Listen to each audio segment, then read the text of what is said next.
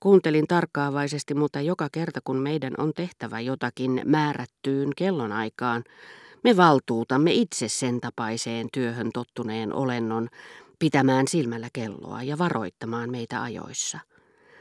Tämä sisäinen palvelija muistutti minulle, kuten pari tuntia aikaisemmin olin pyytänyt häntä tekemään, että Albertinin, jota en totisesti sillä hetkellä ajatellut, oli määrä tulla luokseni suoraan teatterista.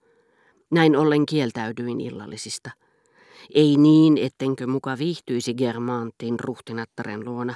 Iloja vain on ihmisellä niin monenmoisia. Todellinen ilo on se, minkä hyväksi toisesta luovutaan. Mutta jos tämä toinen ilo on näkyvä tai jopa ainoa näkyvä, se saattaa eksyttää ja erottaa ensimmäisestä. Se paljastaa tai rauhoittaa kadehtijat, johtaa harhaan yleisen mielipiteen. Siitä huolimatta ei paljon tarvittaisi, jotta sen todelliselle ilolle uhraisimme vähän onnea tai kärsimystä vain. Näitä edellisiä vakavammat, mutta oleellisemmat ilot eivät ehkä vielä ole ajankohtaisia elämässämme, missä niiden vaikutus ei toistaiseksi käy ilmi kuin katumuksen tai lannistumisen tunteina. Ja nimenomaan näille iloille me sittenkin myöhemmin omistaudumme. Valaistakseni asiaa aivan toisarvoisella esimerkillä, sanoisin, että sotilas uhraa rauhan aikana seuraelämän rakkaudelle, mutta sodan syttyessä, ilman että edes tarvitsee puhua isänmaallisista velvollisuuksista, rakkauden intohimolle, joka on rakkautta voimakkaampi, taistelun halulle. Niin onnellinen kuin Suon sanoikin olevansa saadessaan nyt kertoa minulle tarinansa, Tunsin selvästi, että keskustelu niin myöhään illalla ja niin huonossa kunnossa oli hänelle rasitus. Ja sitä luokkaa, jota ne, jotka tietävät tappavansa itsensä valvomalla ja viettämällä epäsäännöllistä elämää kotiin tullessaan kiihkeästi katuvat. Niin kuin katuvat vasta tekemäänsä mieletöntä ostosta tuhlarit, jotka eivät kuitenkaan jo seuraavana päivänä malta olla syytämättä rahaa ovista ja ikkunoista.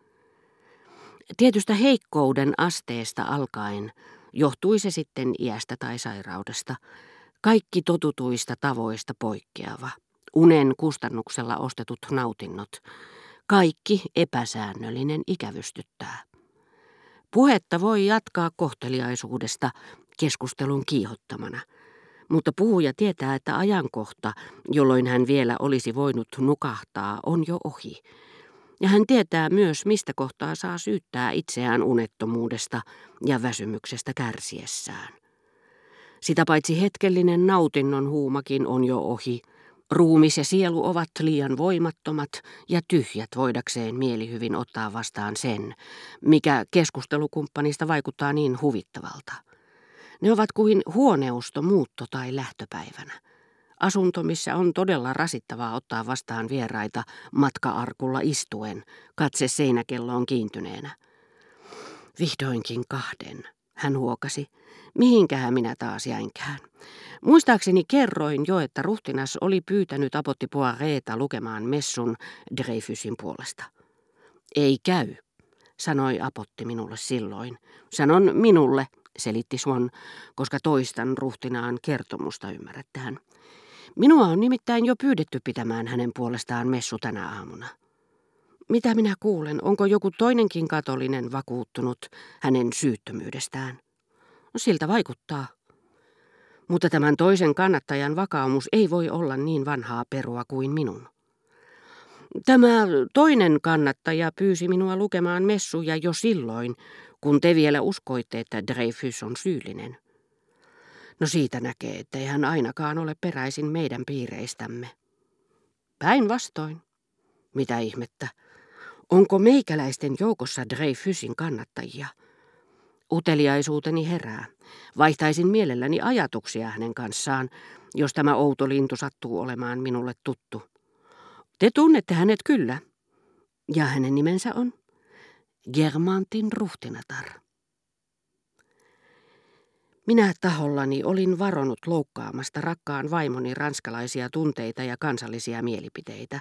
Hän taas oli pelännyt järkyttävänsä minun isänmaallisia tunteitani ja uskonnollisia mielipiteitäni. Mutta sisimmässään hän ajatteli samoin. Ja mitä kamarineito piilotteli mennessään vaimoni huoneeseen? Se oli Aurore, jonka hän oli uskollisesti käynyt ostamassa joka päivä. Voi rakas ystävä, siitä hetkestä alkaen olen ajatellut, kuinka suuren ilon tuottaisin teille, jos kertoisin, miten samansuuntaisia meidän mielipiteemme tässä asiassa olivat. Teidän täytyy suoda minulle anteeksi, etten tehnyt sitä aikaisemmin. Pyydän teitä ottamaan huomioon vaiteliaisuuteni, mitä ruhtinattareen tulee. Sen pitäisi auttaa teitä ymmärtämään, että vaikka olisinkin ollut kanssanne samaa mieltä, se olisi loitontanut minua teistä vielä enemmän kuin eroavat mielipiteet konsanaan. Sillä minusta oli äärimmäisen tuskallista kosketella koko aihetta. Mitä vahvemmin uskon, että on syyllistytty erehdyksiin, jopa rikoksiinkin, sitä enemmän minä kärsin tunteissani armeijaa kohtaan. Ensin arvelin, että samansuuntaiset ajatukset eivät alkuunkaan aiheuttaneet teille samoja tuskia kuin minulle. Kunnes sitten eräänä päivänä sain kuulla, että te tuomitsitte ankarasti armeijan häpäisemisen ja ne Dreyfusin kannattajat, jotka suostuivat liittymään näiden häpäisijöiden riveihin. Silloin tein päätökseni. Myönnän, että minun on tuskallista tunnustaa teille, mitä mieltä olen tietyistä upseereista, joita onneksi ei ole kovin monta. Mutta miten huojentavaa toisaalta onkaan päästä karttamasta teitä, ja ennen kaikkea saada sanotuksi teille, että jos olinkin ensin päätynyt toisiin ajatuksiin, se johtui siitä, että minulla ei ollut epäilystäkään, mitä tuomion oikeudenmukaisuuteen tuli. Kohta kun epäluuloni heräsivät, mielessäni ei enää ollut kuin yksi ajatus. Erehdys on korjattava. Tunnustan teille suoraan, että Germantin ruhtinaan sanat liikuttivat minua syvästi. Jos tuntisitte hänet yhtä hyvin kuin minä, jos tietäisitte kuinka perinpohjaisesti hänen on täytynyt tarkistaa kantansa, te ihailisitte häntä, ja hän on sen ansainnut. Itse asiassa hänen mielenmuutoksensa ei hämmästytä minua ollenkaan. Suoraluonteisempaa miestä saa nimittäin hakea. Suon unohti kokonaan, että oli vielä samana iltapäivänä sanonut, että kannanotot Dreyfusin tapauksessa olivat puhtaasti atavistisia.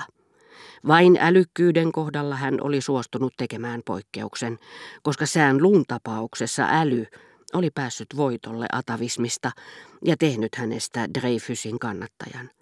Ja hän oli juuri joutunut toteamaan, että tämä voitto oli ollut lyhytaikainen, koska Sään Lu oli siirtynyt vastustajien puolelle.